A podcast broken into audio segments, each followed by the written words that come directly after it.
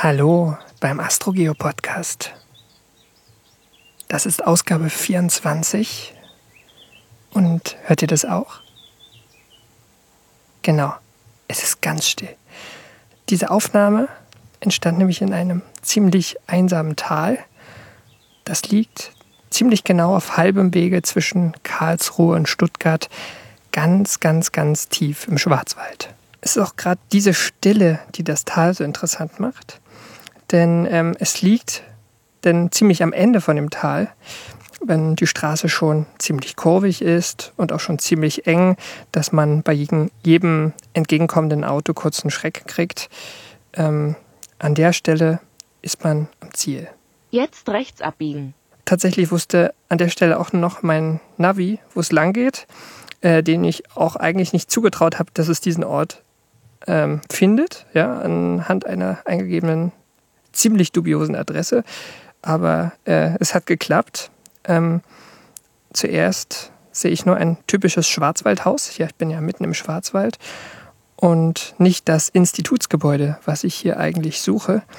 Das kommt nämlich erst in Sicht, äh, wenn ich mich auf eine noch engere Straße traue, die so aussieht, als sei das Teil des Grundstücks, auf das ich jetzt gerade gefahren bin. Sie haben Ihren Zielort erreicht. Tatsächlich, ich fahre noch ein kleines Stück weiter und stehe vor einem Zaun. Und da steht ein Schild, auf dem steht Black Forest Observatory. Darunter die Logos der Unis Stuttgart und vom Karlsruher Institut für Technologie, also von der Karlsruher Uni. Ja, und also es gibt auch noch handfeste Gründe. Also für, die, für diese Signale haben wir eine, eine Intuition entwickelt, wie die aussehen sollen. Ja. Ja, wie wir gerade eben gehört haben, das ist Rudolf Wittmar-Schniedrich, der arbeitet hier nämlich. Und äh, dieser Ort hier, dieses Schwarzwald-Observatorium, das ist wohl die genaueste Erdbebenwarte der Welt. Oder zumindest eine der genauesten Erdbebenwarten der Welt. Und ähm, davon sehe ich, nachdem ich mein Auto abgestellt habe, ähm, eigentlich erstmal nur einen ziemlich kleinen, eingeschossigen Holzschuppen, ja, kann man sagen. Ähm, vielleicht so groß wie, wie ein ziemlich langer LKW. Rudolf Wittmar-Schniedrich, der hier arbeitet, der ist Geophysiker. In dem Schuppen selbst stehen aber noch nicht die Seismometer. Zu denen kommen wir später. Ähm, die stehen nämlich in einem Stollen ganz in der Nähe. Dazu kommen wir dann im zweiten Teil dieser Sendung. Ähm, da gehen wir nämlich rein in den Stollen. Bevor wir dorthin gehen, muss der Geophysiker erstmal einiges erklären. Wir machen hier seismologische Grundlagenforschung und wollen etwas lernen über den Aufbau des Erdkörpers. Und weil die Erde opak ist, wir sehen nur bis zum Erdboden, wenn wir den Blick Richtung Erdinneres richten, dann ändert der Blick beim Fußboden, ja, bei unseren Füßen. Und die Erde ist aber durchlässig, transparent für elastische Wellen. Und die elastischen Wellen, die durchlaufen den Erdkörper, Erdmantel, Kruste zuerst Erdmantel, Erdkern, innerer Erdkern und kommen am anderen Ende wieder auch raus. Und wenn ein Erdbeben in Neuseeland stattfindet, dann gibt es eben die Möglichkeit, dass wir hier im Schwarzwald Wellen registrieren, die den Erdkörper bis zum Erdmittelpunkt durchlaufen haben. Schon verrückt. Total, ja, sich das vorstellt. Ja, und das ist das Ziel hier. Also wir versuchen nicht seismologisch Baden-Württemberg zu überwachen, also in West, Südwestdeutschland, sondern wirklich, ähm, wir haben den Blick auf den ganzen Erdkörper gerichtet. Und mit unseren Messgeräten versuchen wir dann sehr kleine Signale aufzuzeichnen, weil wenn die, so ein Signal die ganze Erde durchlaufen hat, dann kommt das meistens nur als sehr, sehr kleines Signal hier an. Und der Grund dann, wieso dass wir hier im Schwarzwald unsere Messgeräte aufgebaut haben, ist, dass eben weit weg von anthropogenen Rauschquellen sind, von Verkehr, von Eisenbahn, von Industrie.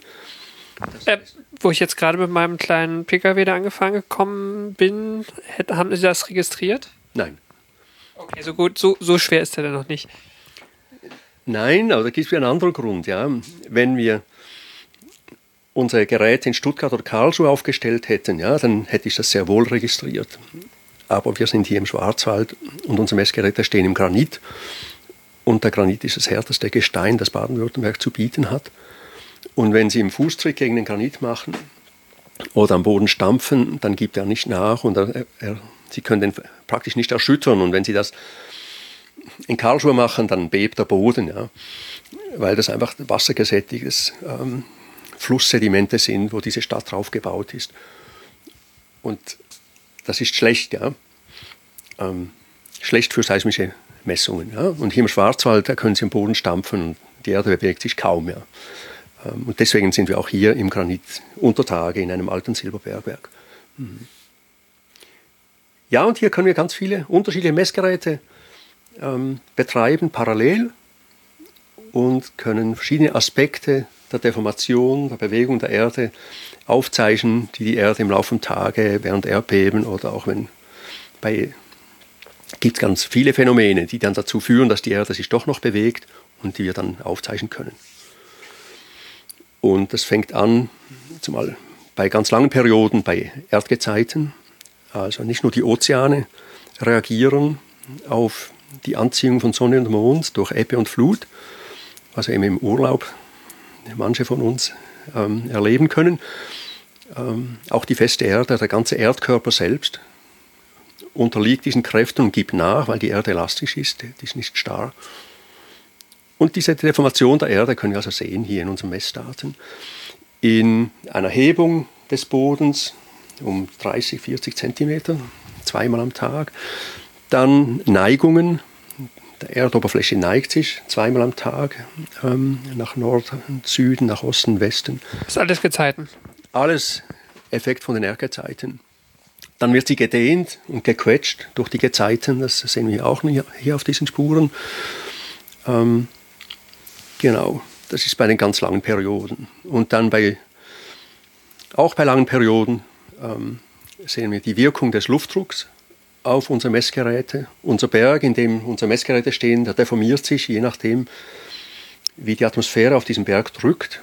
Ist also ein großes ein Störsignal für uns, dass die Erde sich ganz lokal hier nachgibt, wenn der Luftdruck sich ändert. Ähm, und dann zu Höhenfrequenzen hin, wenn es dann Minuten sind oder gar Sekunden oder ähm, 10er Hertz, 100 Hertz, ähm, ist das Hauptsignal sind Erdbeben. Bei langen Perioden sind es mehr die Fernbeben. Und was wir mit ganz hochfrequenten Signalen sehen, schon fast im hörbaren Bereich, noch, noch nicht ganz, ja, sind dann Lokalbeben. Also ein Beben an der Schwäbischen Alb wird hier mit 100, mit 200 Hertz sogar registriert. Das ist dann wirklich, ähm, wenn die Amplitude groß genug wäre, könnte man das hier auch noch hören. Ja. Also es, es gibt Erdbeben, die man hören kann, wenn man nah genug dran ist. Ähm, wenn Sie ganz nah an einem Erdbeben dran sind, und das beschreiben viele Leute, die Erdbeben erlebt haben aus erster Hand, dann, wenn Sie in einem Haus sind, in einem alten Fachwerkhaus hier im Schwarzwald, dann knirschen die Balken. Aber das ist noch nicht, ähm, was ich wirklich meine, wenn, wenn der Boden schwingt mit 80 Hertz. Ähm, aber was viele Leute, und das dann hörbar ist, was viele Leute bemerkt haben, ist, dass wirklich Schallwellen kommen, ähm, die quasi den Erschütterungen des Erdbodens entsprechen und das kommt dadurch zustande, dass quasi eine ganze Häuserfassade schwingt mit dem Erdboden und als Lautsprechermembran wirkt und dann Schallwellen anregt. Ja. ja, als nächstes haben wir den Raum wieder verlassen, wo nämlich die ähm, aktuellen Erdbebendaten einlaufen und laufen jetzt durch den ähm, Gang des Holzschuppens, was auch ganz interessant war. Denn ähm, was man in einer der genauesten Erdbeben der Welt natürlich macht, ist ähm, darauf hinzuweisen, was man hier schon alles gesehen hat für seismische Ereignisse, also für Erdbeben. Das ist ein Signal von einem Bergsturz aus Alaska. Ja. Hier sieht man noch ein Luftbild. Der Gletscher ist ganz schmutzig.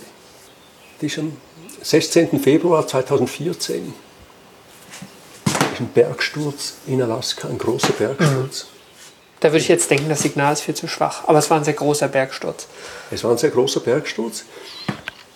Und das ist ein langdauerndes Ereignis. Es dauert mindestens ja, eine Minute mindestens, bis das alles unten angekommen ist. Eine Lawine, ja, die da runterdonnert. Okay, ist ganz anders als Signal wie jetzt ein Erdbeben. Was ein Erdbeben ist ein ganz scharfer Puls, ja. Mhm. Aber besonders kleine Beben, die sind nach weniger als einer Sekunde ist der Bruch vorbei. Ja. Mhm. Mhm. Okay, und hier ist die Energie sozusagen über eine Minute oder so und dann ist Verschmiert, es ja. in der Summe schon ja, viel. Mhm. Und da kommt ein dispergierter Wellenzug hier an. Ja ähm, tiefe Frequenzen zuerst und dann später kommen die hohen Frequenzen. Ja. Mhm. Gibt so einen, einen Sweep. Ja. das habe ich noch an. Ja, ja, Nein, das ist noch. Global Change ist eine Realität inzwischen. Gletscher, die kalbern in Grönland, kann man hier in, mit dem deutschen Regionalnetz, Stationen, die in Deutschland verteilt sind, sehen, als Welle, die durch Deutschland durchläuft. Ähm, eine Spur ist die drittunterste, ist das BFO. Ah, das ist ein Wellenzug, der durch ganz Deutschland durchläuft und ganz klar ähm, zurückgeführt werden kann an die Küsten von Grönland. Und das konnte auch gezeigt werden, dass da wirklich große Gletscher gekalbert haben. Und das ist ein Signal, das wir aus den 60 und 70 Jahren noch nicht kannten. Ja. Also ist wirklich vermehrt, fällt das jetzt auf. Okay, das liegt nicht daran, dass die Messgeräte da noch nicht gut genug waren. Nein. Ähm, die sind wirklich, das konnte nachgewiesen werden, dass es jetzt. Ähm, Meine Lokalisierung ist wahrscheinlich nicht sonderlich schwierig ne, bei solchen Signalen. Sie brauchen mehrere Stationen und Sie müssen sicher sein, dass alle mit derselben Uhr laufen. Also das ist noch nicht so lange gelöst, das Problem von der Synchronisation von Uhren, von Messstationen weltweit. Ähm, und wenn man das hat, ja, dann, dann ist es nicht mehr schwierig. Ja. Mhm. Das ist so, wie Sie mit Blitz und Donner entscheiden, wie weit ein Blitz entfernt ist. Und wenn Sie drei Stationen haben, können Sie drei Kreise schlagen. Wenn Sie an drei Stationen bestimmt haben, dass der Blitz ein paar Kilometer Entfernung eingeschlagen hat und dann dort, wo sich die Kreise schneiden, war der Blitz. Ich meine, es, ist ja trotzdem eher ein schwaches Signal. Ich stelle mir das eher schwer vor, so ein Signal erstmal auszumachen und sich dafür zu interessieren. Also erstmal das zu finden. Ja, ja. Also das sind jetzt genau die, die Gletscher, die kalbern, die, die sind nicht so scharf, nicht so punktuell wie Erdbeben und das, ähm, die automatischen Detektoren, die Algorithmen, die über die seismischen Messdaten permanent an vielen Stationen weltweit drüber hin weggelaufen lassen werden, die haben diese Beben nicht detektiert. Man muss ein Seismologe mal wieder einfach von Hand seine Seismogramme anschauen und feststellen, hm, da ist ein sonderbares Signal und mein Detektor hat nicht angesprochen, der eigentlich Erdbeben detektieren müsste. Ah, da, da, fehlen die hohen Frequenzen, wie das typischerweise vorhanden ist bei einem Erdbeben. Ein anderes Signal und dann stellt sich heraus, dass mhm. einfach nur ein, langperiodischer Wellenzug ist, ja. ohne den typischen Raumwellen.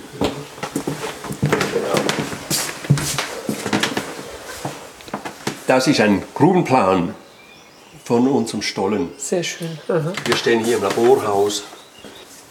Hat, hat der Stollen irgendwas mit dem, auch mit dem äh, Atomteststopp zu tun? Machen Sie sowas auch? Oder? Wir waren eine Beta-Station, eine Beta-Teststation ähm, aber unser Name ist, unser Observatorium ist nicht erwähnt in den, im Vertragswerk vom CTBTO und damit sind wir nur ähm, indirekt involviert. Ja. Also in den Anfängen waren wir ähm, involviert in das Projekt, aber jetzt nicht. Aber es ist natürlich dem Ziel von der Überwachung dieses dieses Vertragswerks und von Einhaltung dieses Atomteststopp-Vertragswerks nicht dienlich, wenn man gute Stationen ausschließt. Ja. ja klar, die Daten sind ja da. Die Daten sind da, die sind öffentlich. Ja. Mhm. Mhm. Aber die Anwälte haben sich darauf geeinigt, dass man nur einen bestimmten wohldefinierten Satz verwenden darf, um jemandem nachzuweisen, ob, ähm, ob er einen Test durchgeführt hat entgegen mhm. dem Vertrag. Ja. Genau. Aber das Stichwort geben. Also hier sind Signale von ähm, unterirdischen Kernsprengungen, ähm, die hier aufgezeichnet worden sind in den 60er und äh, 70er Jahren. Ja. Das ist schon ein bisschen älter, der Ausdruck. Ja, ja, 1971 genau war dieses hier. 4. August 1979 in Semipalatinsk eine Sprengung, hier eine Sprengung in den Aleuten ähm, russische Kernexplosion 1987, 23. Oktober. Es ist eine wunderbare Darstellung von, den, ähm, von der Seismizität weltweit verteilt. Ähm, die Plattengrenzen. Über zehn Jahre und wenn man zehn Jahre die Erdbeben aus den Erdbebenkatalogen von zehn Jahren auf einem Globus darstellt, dann stechen einem die Plattengrenzen einfach ins Auge. Ja. Ob das die pazifische, der Rand des Pazifiks ist oder dann hier durchs Mittelmeer durch, die Grenze zwischen Afrika und Eurasien, mhm. dann im ostafrikanischen Rift. entlang vom mittelatlantischen Rücken, mhm. Indischen Ozean. Ja. Mhm. Damals war Afrika noch ziemlich ja, ein seismologisch weißer Fleck. Aber das hat wirklich viel damit zu tun, dass in Afrika sehr wenige Seismistationen betrieben werden. Inzwischen, besonders auch im ostafrikanischen Rift, ähm, ist es besser instrumentiert. Ich meine, das ist ja auch ein Grabenbruch, der sich da öffnet. Ja, ja. Ähm, aber damals hat man lokal so kleinere Beben dann nicht so gut gesehen. Ja. Okay. Mhm. Also das sähe jetzt für das letzte Jahrzehnt schon anders aus, als es hier aussieht. Ja, ja, in Europa gibt es ja auch besonders viele Erdbeben. Das ist auch eher so ein Messartefakt dann wahrscheinlich. Also da gibt es ganz sicher ein Ungleichgewicht, ja. Dass es derart viele Erdbeben in Europa gibt ja. und derart wenig in Afrika. Also gerade da in Mitteleuropa. ja, ja, ja. ähm, das ist eine aktive Plattengrenze mit dem Alpenbogen Apennin, ja. Kroatien da runter mhm. nach Griechenland, ist gar keine Frage. Ja. Mhm. Aber Algerien ist auch Teil von dieser Plattengrenze und da gibt es ganz wenige, Erdbeben, vergleichsweise wenige Erdbeben in diesem in dieser Darstellung. Aha. Und das liegt schon auch daran, dass es ganz dünn instrumentiert ist nur. Ja. In diesem Raum stehen eine ganze Reihe von Rechnern und das sind einfach die Rechner hier, die die Daten in Empfang nehmen, die aus dem Stollen kommen. Im Stollen werden die Messsignale digitalisiert und werden dann über Lichtwellenleiter hier raus übertragen und werden hier erstes Mal zwischengespeichert, bevor sie dann übers, über eine DSL-Leitung ins Internet gestellt werden. Verschiedene Datenzentralen. Ähm, einmal in Freiburg für den Landesherrendienst für Baden-Württemberg, dann in Hannover für das deutsche Netzwerk und dann nach San Diego und dann nach Seattle für das globale Netzwerk. Ähm, werden die Daten verteilt in Echtzeit, also mit ähm, ein, zwei Minuten Latenz sind die Daten öffentlich verfügbar, gratis sogar. Also nicht so wie bei den Meteorologen, wo Daten verkauft werden. Bei den Seismologen gibt es ein, wirklich eine ganz schöne Tradition, dass man die Daten kostenfrei über politische Grenzen hinweg ähm, austauscht. Schon im Kalten Krieg haben zwischen Russland und den USA einen Austausch gegeben von seismischen Daten und das ist, ist ein ganz hohes Gut, ja, weil die ganze Menschheit, überall sind die Menschen bedroht von Erdbeben und wenn wir Fortschritt machen wollen, dann geht das nur mit vereinten Kräften und dadurch, dass wir über Grenzen hinweg Daten austauschen. Das muss man dafür kämpfen, dass es so bleibt und dass da mhm. zum Beispiel Leute wie die CTBTO den Finger drauf tun auf gewisse Stationen und die Daten nicht mehr publik gemacht werden. Also aktuell ist es noch so, dass in allen CTBTO-Stationen einfach zwei Datenerfassungen stehen. Eine Datenerfassung für ähm, die CTBTO und eine andere, wo die Daten dann veröffentlicht werden. Ähm, es war nicht möglich, ich meine, ich sage es richtig, dass die Diplomaten davon zu überzeugen, dass man nach der Datenerfassung den Datenstrom erst teilt mhm. oder erst im Datenzentrum. Im, mhm. Mhm. Ja gut, da spielt die Politik mit rein. Ja, ja. ja. Was Ernsthaftes, aber es hat auch was Lustiges. Ähm, hochfrequentes Rauschen gemessen hier bei uns im Stollen und tageweise dargestellt. Wir sehen hier neun Tage und an oh. Wochentagen ähm, sieht man, es ist sehr viel unruhiger als am Wochenende und der Sonntag ist besonders ruhig. Man sieht auch die Mittagspause. Genau, Sie sehen, es springt einem ins Auge. Also man sieht hier wirklich, dass die Leute von 12 bis 1 Mittagspause machen dagegen hier, oder zumindest die schweren Maschinen, die ähm, für das meiste Rauschen hier verantwortlich sind. Wir sind nicht sicher, ob das Sägewerke sind, kleine Sägewerke, die am Mittag unterbrochen werden oder ob es andere Maschinen sind. Ich denke nicht, dass es der Straßenverkehr ist. Mhm. Und Freitag geht man ein bisschen früher. Genau, ja. Und Samstagvormittag wird auch noch ein bisschen gearbeitet, ja. Nachmittag wird auch noch, äh, gibt es auch noch Rauschen. Ja. Mhm. Und am Sonntag ist dann wirklich ruhig. Ja. Das heißt, nachts und in der Mittagspause machen Sie die besten Messungen. So ist es ja. Mhm. Aber das betrifft wirklich nur Messungen bei hohen Frequenzen, oberhalb von einem Herz. Und darunter haben wir sehr, sehr geringen Tagesgang und das ist dann eben auch da, wo unsere Messungen weltweit ähm, anerkanntermaßen sehr hohe Qualität aufweisen, ähm, bei lang, langperiodischen Messungen. Und da stört es uns dann auch nicht bei den langen Perioden, dass es also hier die ganz lokale Industrie, Sägewerke sehen. Ja, das war unser Rundgang durch den Schuppen. Ähm, wir haben uns dann danach zusammen ein paar seismische Daten angesehen und ich habe mal versucht zu verstehen, was genau da eigentlich drin steckt, also was diese Erdbebenwellen verraten. Und als Audiomensch, als akustischer Mensch äh, lag der Vergleich zu Schallwellen in der Luft ja recht nah, aber so ganz übertragbar ist das Bild wohl nicht, obwohl seismische Wellen, Erdbebenwellen auch Schallwellen sind, die aber natürlich durch einen Festkörper laufen und nicht durch die Luft.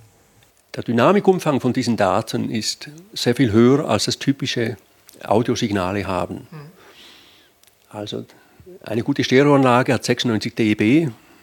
Der Abstand zwischen dem größten Signal, das es unverzerrt ausgeben kann, dieser Verstärker oder diese Stereoanlage, ist um nicht ganz 15er Potenzen größer als das kleinste Signal. Dann hört man nur noch Verstärker rauschen bei ganz kleinen. Bei seismischen Signalen hat man einfach zwei Zehnerpotenzen mehr sieben Zehnerpotenzen zwischen größtem Signal, das man aufzeichnen will, und kleinstem Signal. Und das kann man mit einem Kopfhörer ähm, nicht ähm, wahrnehmen. Also der Kopfhörer leistet das nicht, unser Gehör leistet das nicht, das ist nicht empfindlich. Und das Einzige, was man tun kann, ist diese Signale Bandpass filtern und dann die einzelnen Bänder, Bänder, Frequenzbänder, die haben dann nicht mehr diese, diese hohe Dynamik und die kann man dann anpassen im Pegel auf ein Bereich, der fürs menschliche Ohr geeignet ist. Sind Sie als Seismologe ein akustischer Mensch oder müssen Sie das sein? Nein. Ich muss nicht mal Erdbeben spüren. Ja. Ich werde dafür ausgelacht in meiner Familie, dass ich doch sämtliche Erdbeben durchschlafe. Ja. Ähm, ich delegiere das an meine Messgeräte. Mhm. Okay. Ja, obwohl es in gewisser Weise Schallwellen sind, aber es ist doch eine zu komplexe Welt, um das wirklich vergleichen zu können mit akustischen mit der akustischen Sphäre. Die, die Physik ist dieselbe, ja. Aber die Signale sind so klein, dass wir die nicht spüren können. Es sei denn, sie stehen gleich in einem Erdbebenherdgebiet, wo der Boden dann schüttelt. Ja. Aber im Allgemeinen hier im Schwarzwald spüren sie keine Erdbeben und alle 20 Jahre, alle 10, 15 Jahre mal ein kleines, ja. Sie haben gesagt, also gerade diese Stürme ist was, was man schon in den ersten Seismogrammen gesehen hat, was gibt es so eine Tendenz, dass man, dass, dass, dass Seismologen genauer hinhören können? Also dass, dass man immer genauer oder genauere Signale auch kriegt? Ich meine, wir sind ja hier an einem Observatorium, was auch sehr genau misst. Also, als Tendenzen kann ich sagen, dass es gibt Seismologen, die haben versucht, durch historische Seismogrammarchive zu gehen, in denen diese Meeresmikroseismik schon enthalten ist, in diesen alten Daten. Das geht 100 Jahre zurück und haben versucht, ähm, die Häufigkeit von großen Stürmen im Nordpazifik zu untersuchen. Sind die häufiger geworden? Also es, diese Studien sind gemacht worden. Ähm, 100 Jahre sind nicht so lange, um so wirklich aussagekräftige ähm, Ergebnisse zu erhalten. Aber dieser Record, diese Aufzeichnungen gehen weiter zurück als meteorologische Aufzeichnung von großen Stürmen, von extremen Ereignissen. Ja. Und es ist eben auch so, dass wir mit einer Messstation, die hier in Europa steht oder in Kalifornien, kriegt man eben auch Stürme mit aus Gebieten, die extrem dünn besiedelt sind, ja, Alaska oder. Und deswegen sind solche ähm, historischen Aufzeichnungen schon wertvoll. Mhm. Aber wenn man heute, sagen wir mal, auch mit den, mit den technischen Möglichkeiten, mit ähm, Rechnermöglichkeiten ähm, sich Daten anguckt, von früher, von heute, kann man mehr rauskitzeln als vor 50 Jahren. Ja, auf jeden Fall ist das so, ja. Und ein, was mich immer wieder fasziniert, wenn ich diese historischen Aufzeichnungen von 1906 ähm, anschaue, die sind heute noch so gut wie damals. Also ich denke nicht, dass unsere Daten ähm, in der Cloud ähm, derart lange erhalten bleiben werden und derart gut lesbar sein werden wie die Seismogramme, die unsere Kollegen vor 100 Jahren aufgezeichnet haben, mit einer feinen, ähm, mit einer spitzen Nadel auf mit rußgeschwärztem Papier ist es gekritzt worden, mit einem extrem hohen Kontrast und ganz viel ähm, detailreich sind diese Aufzeichnungen. Das ist wirklich traumhaft, mit Minutenmarken, guter Zeit drauf. Sehr schön gemacht. 1906, San Francisco, oder? Ja. ja okay. Mhm. okay. Was, was, was genau passiert bei so einem ganz schweren Erdbeben mit dem Erdkörper? Also auf was haben Sie es da abgesehen? Die Erde ist ein räumlich begrenzter Körper ähnlich wie das zum Beispiel eine Glocke ist oder eine Stimmgabel Und wenn Sie einen räumlich begrenzten Körper anregen mit einem Schlag, ähm, dann schwingt er mit seinen ihm eigenen Frequenzen. Eine große Glocke mit, klingt mit tiefen Frequenzen und eine kleine Glocke klingt mit hohen Frequenzen. Ja. Und bei der Glocke, da können Sie einen Bohren nehmen, ein kleines Loch reinbohren und feststellen, dass von außen bis innen ist die aus Messing. Ja. Und bei einer Stimmgabel können Sie das auch tun. Und beim Erdkörper, wenn Sie da ein Loch reinbohren, dann kommen Sie nicht mal durch die Kruste durch. Also das tiefste Bohrloch ist nicht mal ein Promille tief vom Erdradius. Das heißt, wir haben keinen Zugang zum Erdinnern und wir können keine Proben entnehmen. Damit ist das Einzige, was wir haben, ist die Frequenzen, mit denen die Erde schwingt nach großen Erdbeben. Oder die Laufzeit von äh, seismischen Wellen, die von Neuseeland, von einem Erdbeben in Neuseeland angeregt werden, die, wie lange die brauchen, bis sie im, Schwarzwald ankommen. Also wir können Laufzeittomographie machen, können anhand von unterschiedlichen Laufzeiten von seismischen Pulsen durch die Erde durch, auf verschiedenen Laufwegen, ähm, können versuchen, das Erdinner zu kartieren, die Geschwindigkeitsverteilung für seismische Wellen zu kartieren. Oder wir können nach ganz großen Erdbeben suchen, die Töne zu identifizieren, mit denen der Erdkörper als Ganzes schwingt. Und dann auf dem Rechner spielen wir mit Erdmodellen und variieren die Eigenschaften von diesen Erdmodellen derart lange, bis dieses Erdmodell mit denselben Frequenzen schwingt, wie wir es beobachtet haben bei der wirklichen Erde.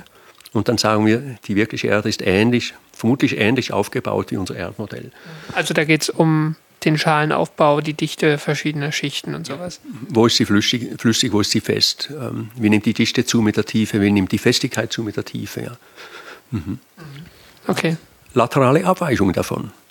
Also Gebirgswurzeln, ähm, Plums, äh, Diapire, die aufsteigen im Erdmantel, ähm, diese zu kartieren, das ist das Ziel von diesen Forschungen. Also großes Erdbeben ist auch ein Glück für, für die Seismologen immer, weil man viele Daten hat. Ein Glück, es ist ein Signal, das wir nutzen können. Ja? Und es ist ein Signal, das wir wir können uns noch so anstrengen, wir können diese Signale nicht selbst erzeugen. Auch die stärkste unterschiedliche Kernsprengung ist viel schwächer als jedes Fünferbeben. Ja. Ähm, und es gibt Beben, die einfach ähm, drei Größenordnungen stärker sind. Ja. Magnitude 9. Ähm, da, das ist unvorstellbar kräftig, so ein ein großes Magnitude 9 Beben, wie es in Sumatra, den Tohoku war. Ja. Da schwingt die ganze Erde und nach dem Sumatra-Beben 2004 haben wir drei Monate nach dem Erdbeben, war die Erde noch nicht wieder, ist die Erde noch nicht wieder zur Ruhe gekommen. Konnte man das Nachschwingen hier mit uns Messgeräten immer noch nachweisen. Die Erde hat immer noch ge geklungen. Gibt es irgendwelche seismischen Signale, von denen Sie nach wie vor nicht verstehen, was sie bedeuten, wo sie herkommen? Also der Hamm, diese Hintergrundeigenschwingungen sind immer noch nicht ähm, verstanden. Also insbesondere die Prozesse, die zu deren ihrer Anregung führen, sind noch nicht verstanden. Da gibt es Vorstellungen, es gibt Modelle und es gibt klare Beobachtungen, die einfach nicht durch diese Modelle erklärt werden können. Da braucht es noch, äh, da, da, läuft Forschung. Ähm, mein Doktorand Rolf Häfner arbeitet daran, das ist das Thema seiner Dies. Ja, das, ich denke schon, das sind die Atmosphäre oder die Ozeane, die auf die Erde drücken, auch bei ganz langen Perioden. Aber wie diese Wechselwirkung stattfindet und wie es zu dieser ganz speziellen Form von Hintergrundeinstellungen kommt, das ist noch unklar. Und daran arbeiten wir. Also das wäre ein Beispiel von einem Signal, das wir noch nicht ähm, verstanden haben. Ja. Wie ist das bei so? Also ich meine, der Hamm ist sozusagen irgendwo, bewegt sich im Bereich vom Rauschen ist was, was, was irgendwie immer da ist, würde ich sagen.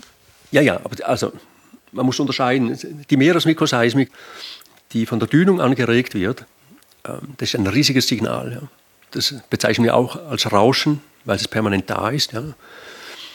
Und dann gibt es auch Rauschen von den Messgeräten. Also wenn Sie auch kein Signal registrieren, wenn die Erde komplett ruhig wäre. Was ja nie ist, aber wenn es wäre. Ja, dann würde dieses Messgerät gleich wie ein Stereoverstärker zu Hause von Ihrer Stereoanlage, der erzeugt dann immer noch ein Rauschen. Also wenn Sie die Lautstärke voll aufdrehen und keine Langspielplatte aufgelegt haben, dann hören Sie immer noch Rauschen. Ja. Das brummt, ja. Das ist inhärent mit jedem, jedes Messgerät hat ein Eigenrauschen. Und die Hintergrundeigenschwingung, dieser sogenannte Hamm, der ist derart schwach, dass er nur ganz nahe, also ganz knapp über dem Eigenrauschen von unseren Mess besten Messgeräten zu liegen kommt. Ja. Deswegen ist das eine, wahrhaftig eine enorme Herausforderung für die seismologische Messtechnik, diesen Hamm überhaupt aufzuzeichnen. Und es gibt ein, der Hamm hat zwei Komponenten, wo sich der Boden, Erdboden hebt und senkt. Das geht recht gut, das können wir mit vielen Messgeräten aufzeichnen, aber dann hat er noch eine zweite Komponente, das ist eine, eine horizontale Verschiebung, ähm, eine horizontale Schwingung des Erdbodens und die ist viel schwieriger aufzuzeichnen, weil das atmosphärische Rauschen vom Luftdruck her führt auch zu einer horizontalen Bewegung des Erdbodens und die überlagert dann, ist überlagert mit, dem Hintergrund, mit den Hintergrundeigenschwingungen, mit den horizontalen Hintergrundeigenschwingungen und die da gibt es eine Konkurrenz von diesen Signalen. Das atmosphärische lokale Rauschen ist eben ganz lokal hier im Mittleren Schwarzwald, wird das angeregt und stört unsere Messungen. Und dann gibt es aber dieses globale Hintergrundeinschwingungen, ähm, die auch diese horizontale Komponente haben. Und die sind an den meisten Stationen ist das lokale Rauschen größer als das globale. Da kann man das globale Rauschen, den globalen Hamm nicht sehen. Aber hier mit unseren extrem gut abgeschirmten Messgeräten haben wir die Möglichkeit, dieses horizontale Rauschen, Hintergrundeinschwingungen zu sehen. Und, ähm, das heißt, es sind etwa fünf Stationen weltweit, wo das nachgewiesen worden ist. Nur. Also das BFO ist schon gut. Ja, da fragen Sie den Falschen, aber ja. nein, gar keine Frage, ja. Mhm. Okay, woran liegt es? Da, daran, dass da keine Schilder unten an der Straße sind, dass nicht so viele Besucher vorbeikommen. Ich meine, wir sind ja hier irgendwo mitten in Mitteleuropa und ähm, es, gibt, es gibt sicher viele Orte auf der, auf der Welt, die auch seismisch stabil und äh, völlig unbesiedelt sind, wo man das auch machen würde. Immer auch, ja. Es gibt keinen Grund, wieso das im Tamanrasset im Süden von Algerien nicht viel ruhiger sein sollte als hier. Ja. Weil es einfach weniger, ähm, die Atmosphäre ist ruhiger in der Sahara, nehme ich mal an, ich war noch nie so im Süden von der Sahara. Ähm, der Atlantik ist weit entfernt, und es hat weniger anthropogene Rauschquellen, weniger Verkehr, weniger. Einfach ein paar Tuaregs, die auf, mit Kamelen da durch die Wüste ziehen. Also das, das macht einfach nicht so viel Rauschen wie eine, ähm, da ein, ein Sägewerk hier im Schwarzwald. Ja. Mhm. Genau. Also unsere Messgeräte sind sehr gut abgeschirmt. Ähm, und sind hinter diesen Druckschleusen und sind im harten Gestein gebaut. Also diese, dieses Bergwerk ist im, Schwarzwaldgranit, befindet sich im, im und da gibt einfach sehr wenig nach. Ja. Mhm. Dann habe ich schon gesagt, die, das anthropogene Rauschen findet hauptsächlich bei vergleichsweise hohen Frequenzen statt, oberhalb von einem Herz. Das ist dann gar kein Thema bei den langen Perioden. Ja, ja und dann ist wirklich auch so, dass hier Wissenschaftler, Physiker, und Technik zusammengearbeitet haben während den letzten über 40 Jahren und haben versucht, diese Messtechnik zu verfeinern. Also was weltweit fast einmalig ist, ist, dass Wissenschaftler und Techniker vor Ort an einem Observatorium sitzen. Die meisten Observatorien sind entweder unbemannt oder sind von Technikern betreut, ja, die nicht selbst die Signale auswerten und die nicht so sehr, nicht Forschung treiben mit den Signalen, sondern nur einfach das registrieren und schauen, dass die Messgeräte laufen. Und hier haben Sie jeden Tag am Mittagstisch sitzen die Leute, die Forschung treiben mit den Daten zusammen mit, den, mit dem Techniker, der die Geräte wartet und danach schaut, dass die gut funktionieren. Und diese Interaktion, dass die Begeisterung der Seismologen, wenn sie was Neues entdeckt haben, überspringt auf den Techniker und der Techniker uns fragen kann, ähm, ist Signal so okay? Oder wir als Wissenschaftler werten die Signale aus und machen Tests. Ähm, das führt dazu, dass der Techniker besonders gut motiviert ist, weil er teilhat an unseren Erfolgserlebnissen in der Wissenschaft. Er kriegt es als erster mit. Das sind nicht unsere Studenten und auch nicht die anderen Profs am Institut, sondern, sondern der Techniker, der als erstes das dann erfährt. Und das motiviert ihn einfach auch, das Beste zu geben. Ja? Das ist so, mehr äh, psychologisches Argument, aber ich denke, das ist ganz wichtig.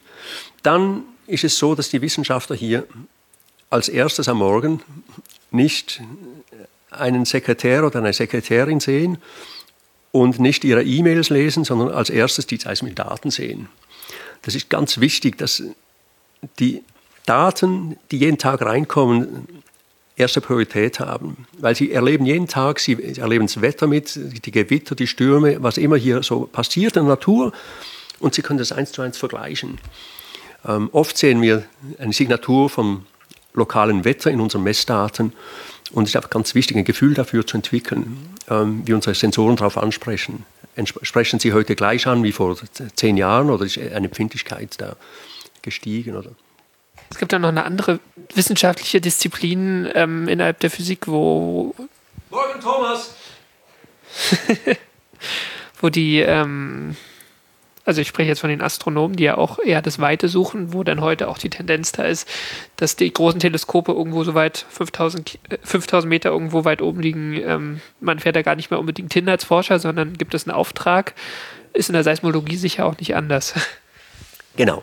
Also äh, die meisten, die allermeisten Seismikstationen werden über Modem remote betrieben, unbemannt, ja. Und das ist auch gut so. Und es gibt viele Gründe, das macht Sinn, ja.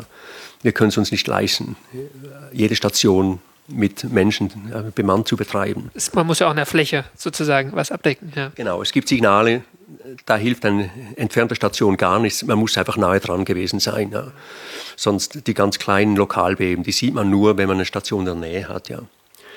Genau. Aber was wir hier noch haben und was auch ganz besonders ist, eine, es ist ein Alleinstellungsmerkmal, ist eben die, die Vielfalt von ähnlichen Messgeräten, die wir hier betreiben.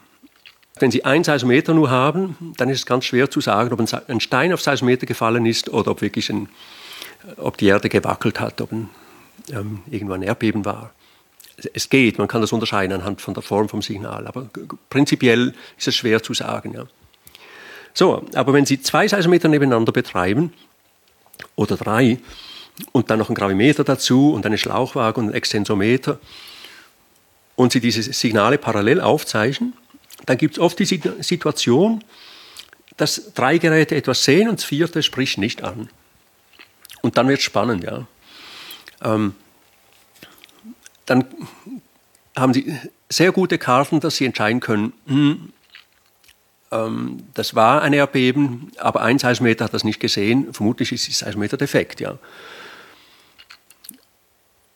Und dann gibt es aber auch andere Situationen, wo ein Signal, wo Sie ein Signal aufzeichnen, wo Sie sich davon überzeugt sind, alle Geräte haben gut funktioniert. Und dann können Sie etwas über das Signal lernen. Ist vielleicht ein Langholztransporter durch den Wald gefahren, hat den Berg hier deformiert, sodass nur die Neigungsmesser etwas gesehen haben, die Extensometer aber diese vertikalen Seismometer haben nicht angesprochen. Oder das Magnetometer hat noch angesprochen, aber der Luftdruck hat nicht angesprochen. Da war das vielleicht ein, also war jetzt einfach mal ein Sattelschlepper, ein Langholztransporter, der ganz viel Eisen in der Motorhaube hat und magnetisches Magnetfeld auch noch stören kann. Ja. Es gibt alle möglichen ähm, Signale, ähm, wo die Erde unterschiedlich darauf anspricht spricht und unsere Sensoren auch unterschiedlich darauf anspricht. Und wenn Sie eben dieses redundant registrieren mit mehreren ähnlichen oder ähm, komplementären Messgeräten, dann haben Sie die Möglichkeit, Ihre Sensoren permanent zu verbessern, weil Sie immer sehen, dass eins ein bisschen besser ist und das andere nicht so gut. Und dann können Sie entscheiden, welches, wo es noch Nachholbedarf gibt, wo es noch Raum gibt für Verbesserungen. Dann versuchen Sie, die Geräte besser abzuschirmen. Sie versuchen vielleicht die Schleuse abzudichten, sodass die noch besser abschirmt vor, vor Luftdruckschwankungen. Und das ist Arbeit, wo ein Techniker eigentlich überfordert ist. Das müssen diese Wissenschaftler ihm sagen, das geht noch nicht, ist noch nicht optimal, das könnte besser sein. Und im Dialog zusammen, Wissenschaftler und Techniker, ähm, ist das über die letzten 40 Jahre täglich praktiziert worden, diesen Austausch und versucht, diese Daten zu, anzuschauen und zu verbessern. Und wenn ich begründen muss, wieso das heute die Daten weltweit anerkannt sehr gut sind, dann hat das wirklich damit zu tun, dass hier auch unsere, die erste Generation von Wissenschaftlern hier sehr ähm, einfach sehr gründlich arbeitende Physiker waren, die ähm, die Signale immer wieder angeschaut haben und ähm, nicht nachgelassen haben in ihrem Eifer, ähm, optimale Signale zu registrieren. Ja, das war dann der Punkt, wo wir den Holzschuppen verlassen haben, ähm, um uns mal ein paar Seismometer in echt anzusehen. Dafür sind wir eigentlich nur ein paar Meter gelaufen zum Stolleneingang.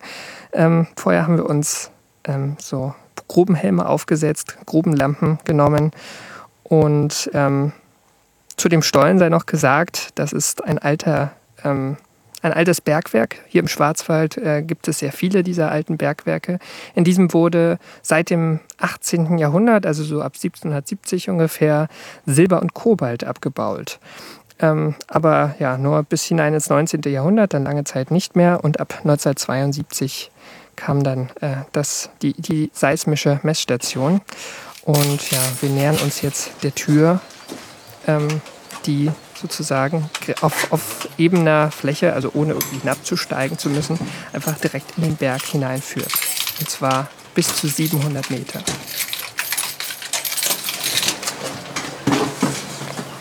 Jetzt tropft es hier von der Decke, viel, viel, hier vielleicht gerade ein bisschen weniger.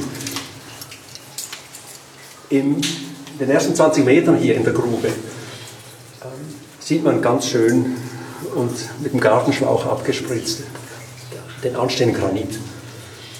Weiter hinten ist der Fels überall sehr schmutzig.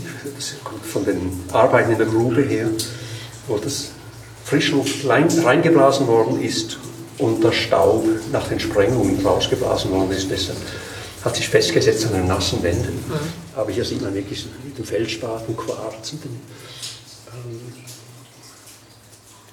und Schwarz, der Glimmer. Das Schwarzwaldgranit. Mhm. Und wenn ich begründen muss, wieso das besonders ruhig ist hier, ist das ein wichtiges Argument. Also die Station ist im Granit aufgebaut. Ups. Es hat geregnet übers Wochenende.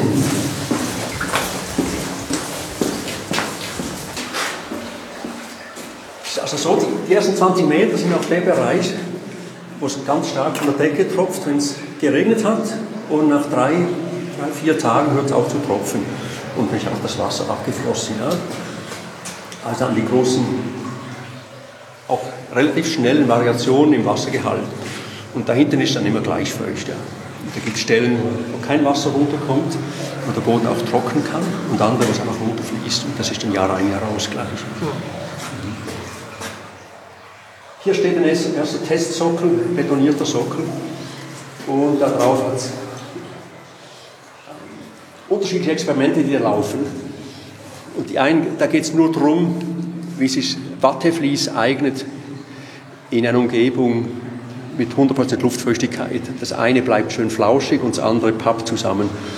Ähm, aber was spannend ist, ah, wenn Sie da nach hinten schauen, seit einer Woche haben wir hier einen Seismometer stehen und das ist sehr nahe beim Laborhaus, auch weit draußen. Das machen wir normalerweise nicht, dass wir hier draußen messen derart nahe am Stollenmund Seismometer betreiben, aber hier wollten wir eben dieses Mini-Array aufbauen, ein kleines Netzwerk von Stationen innerhalb von unserem Stollen. Und das ist ein kleines Vertikalseismometer da hinten. Und dieses Mini-Array, die Daten von diesem Mini-Array kann man dann als kleine Antenne verwenden, um zu bestimmen, aus welcher Richtung bestimmte Wellen kommen. Und das ist ein Projekt von einem Doktoranden in Stuttgart, das jetzt da angelaufen ist. Und ein Objekt, das man damit unter anderem studieren kann, ist die Seismizität an der Schwäbischen Alb, die gar nicht so weit von hier ist ähm, und mit der man, das hat er schon nachweisen können, in den ersten drei Tagen Daten über Ostern lief das, das erste Mal. Ja. Ähm, ganz kleine Beben von Magnitude 0,5 bis 1 konnte er schon nachweisen. Damit. Genau. Gut, wir gehen ein Stück weiter.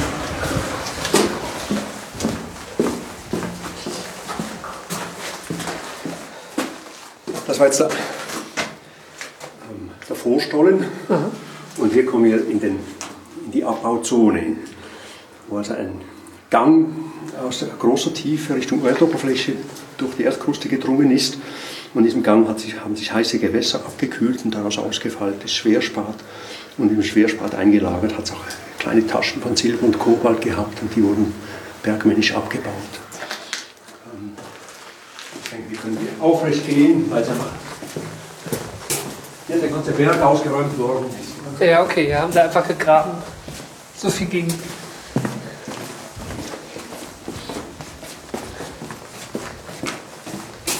Wie lang ist der Stollen insgesamt? 700 Meter. 700, okay.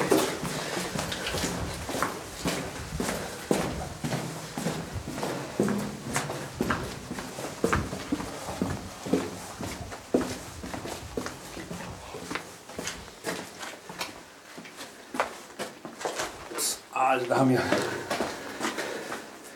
die Zentralstation von diesem Mini-Array, das jetzt seit einem Monat hier läuft, wo vier Seismometer in einem Dreieck, eins in der Mitte und dann drei Seismometer außen an der Spitze aufgestellt sind, mit einer Abmessung, also mit einem Abstand zwischen den einzelnen Stationen von bis zu 200 Metern. Genau.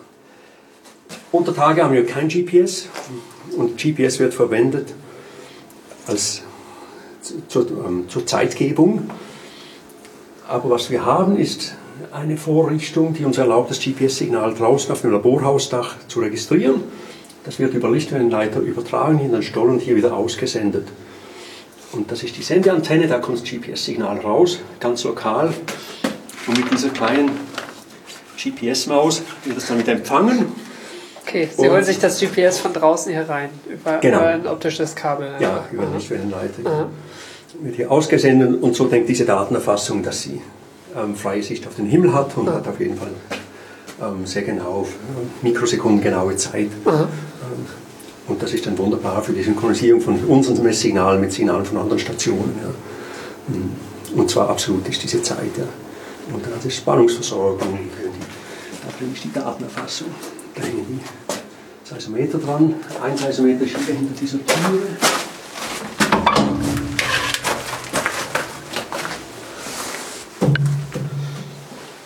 Also ich schaue das jetzt an, das ist ein Dreikomponenten-Seismometer, das hier auf diesem Sockel steht, mhm. kleinen Sockel.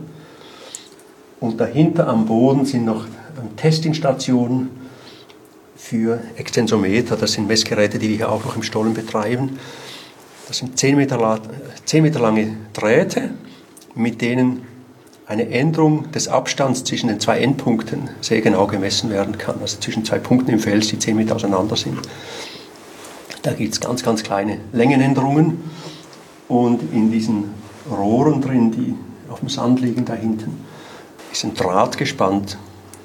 Und wenn sich die zwei Endpunkte aufeinander zubewegen oder voneinander wegbewegen, dann ändert sich der Spalt am Ende vom, an einem Ende vom Draht bis zum Fels hin und die quasi, wir messen eine Änderung der Spaltgröße ähm, vom Drahtende bis hin zum Fels wieder. Mhm. Und das sind dann Signale weit kleiner als ein Atomdurchmesser, die man damit noch aufzeichnen kann. Also wenn man solche Geräte, die 6 Meter unter Tage betreibt, einem Stollen mit konstanter Temperatur und ähm, geglättetem Luftdruck, konstantem Luftdruck. Mhm. Sie hatten vorhin gesagt, ähm, diese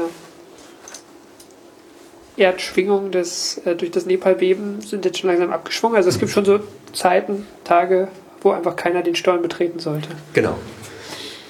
Also die, es ist wichtig, Öffentlichkeitsarbeit zu machen. Und wir machen das in Form, dass wir Besucher hier haben, ab und zu und kleine.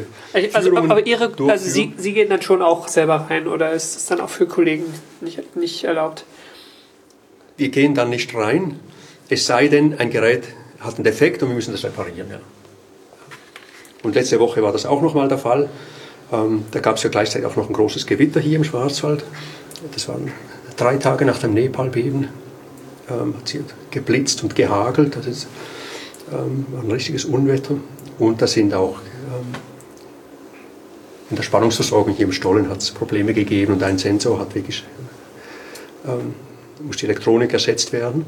Dazu sind wir kurz reingegangen, gleich wieder raus und haben dann versucht, in den, ja, die Störung so klein wie möglich zu halten. Mhm. Okay. Aber es ist jetzt sozusagen nicht die Störung durch die Menschen, sondern eher dieses Never Touch Running System. Es läuft gut, ähm, ja. nichts riskieren, nichts anbrennen ja, ja. lassen. Mhm. Okay. Genau. Und wir müssen regelmäßig rein, ähm, spätestens alle drei Monate, um Trockenmittel zu wechseln. Ähm, wir betreiben hier Messgeräte bei 100% Luftfeuchtigkeit und was immer Sie kaufen an elektronischen Geräten, heißt immer bis 80, 95, Non-Condensing, ähm, Klima, äh, brauchen Sie, um diese Geräte störungsfrei zu betreiben. Wir haben das, hier kondensiert überall, an jedem Draht, an vielen Kabeln, hier hängen Wassertropfen, weil es so feucht ist. Ähm, wir packen unsere Geräte ein, zum Teil in Plastiktüten, zum Teil schirmen wir sie ab mit Folien und legen Trockenmittel dazu. Und dieses Trockenmittel sorgt dafür, dass die Geräte trocken bleiben, aber irgendwann ist das Trockenmittel aufgebraucht und kann keine weitere Feuchtigkeit aufnehmen, dann wird es getauscht. Ja. Mhm. Also das gibt dann schon Gründe, dass wir regelmäßig Geräte besuchen müssen, aber wir versuchen das auf ein Minimum zu halten. Ja. Mhm. Das ist nicht das ideale Klima für Elektronik im Allgemeinen. In keiner Weise, ja. ja. Unsere Steckdosen sind alle beheizt. Ja. Mhm. Da hinten drin ist das kleine Heizkörper. Ja, ja mhm. hier ist ein Heizkörper drin. Ähm, die Spannungsverteiler. Ähm, hier braucht es keinen Heizkörper, weil da drin ein Netzteil ist, das ja. selbst Abwärme erzeugt. Mhm. Also viele Komponenten, die selbst Wärme erzeugen, die, da reicht in eine Tüte zu tun, dann bleiben die trocken. Ähm, ja, und was keine Abwärme erzeugt, das wird mit Silikagel getrocknet. Oder ähm, Seismometer tun wir zum Teil unter eine Vakuumglocke, ähm, sodass die in ihrem eigenen Klima leben, keine Feuchtigkeit reinkommt. Ja. So, dann schlage ich vor, dass wir mhm. ja, wieder rausgehen. Was sehr beeindruckend, was hier alles hängt. Also in Kabeln und. Ja, also die, die Kabel auf dieser Seite bis auf diese zwei, die sind jetzt neu, aber da ist keins mehr in Betrieb. Das sind alte Signalkabel, die dazu verwendet worden sind, die Messsignale raus ins Laborhaus zu transportieren. Und nach jedem Gewitter musste vieles repariert werden im Stollen, weil der Blitz schlägt den Berg rein, hebt das Potenzial an an einem Ende vom Kabel und dann fließen. Das, der Fels hat einen riesigen, ist ein sehr schlechter Leiter, fast ein Isolator. Und dann fließen riesige Ströme durch diese Kupferkabel durch und am anderen Ende hat man einen Schreiber oder ein Messgerät. Und dann Einfach durch den Potenzialunterschied genau, Ja, ja. genau. Heute haben wir Lichtwellenleiter und die dünneren Kabel hier sind, das sind Lichtwellenleiter, die schwarzen, die dicken sind Stromkabel. Da kommen die Signale in digitaler Form werden die übertragen hier und wir haben sehr, sehr viel weniger Blitzschäden. Also es hat immer noch irgendwelche Gewitterschäden, aber wir haben kein, die sind meistens sind das ganz billige Komponenten. Also man kann einen FI-Schalter wieder reindrücken mit den Daumen, das ist alles wieder behoben. Ähm, aber jedes Gewitter ist anders, wir haben immer wieder anderswo Schäden. Ja. Ähm, aber die Lichtwellenleiter haben uns sehr dabei geholfen, die, die Schadenshäufigkeit zu reduzieren und die Datenqualität zu erhöhen. Mhm.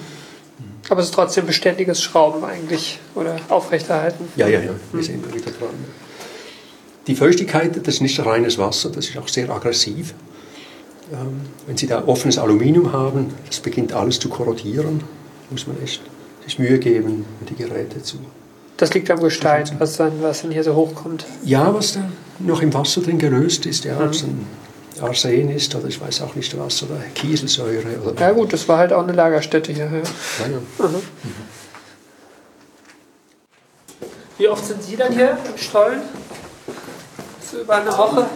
Donnerstag war das letzte Mal drin. Ah ja, okay. Da habe ich in einen Stollen reingegangen, wo seit 20 Jahren niemand mehr drin war. Aha. Für den Aufbau von diesem Mini-Array habe ich einen Seismometer in einen Seitenstollen gestellt, Aha. den ich selbst noch nie begangen habe.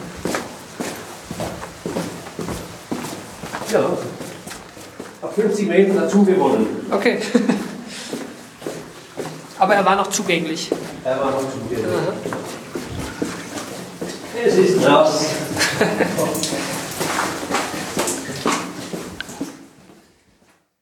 Ja, das war die Führung durch den Stollen des Schwarzwald-Observatoriums.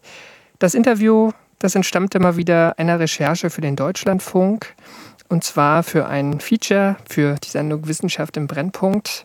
Ähm, Titel war In der Tiefe wird es laut. Und dort ging es eigentlich um menschgemachte Erdbeben, die ja hier im Schwarzwald nicht wirklich eine Rolle spielen. Also das war dort nur ein Randaspekt. Deswegen fand ich es schade, das Interview einfach auf meiner Festplatte so liegen zu lassen, ohne noch was Größeres draus zu machen. Ähm, die Sendung sei aber ähm, auch empfohlen zu hören. Wie gesagt, geht um ganz andere Aspekte eigentlich und ähm, den aktuellen Stand der menschgemachten Beben. Ähm, ja.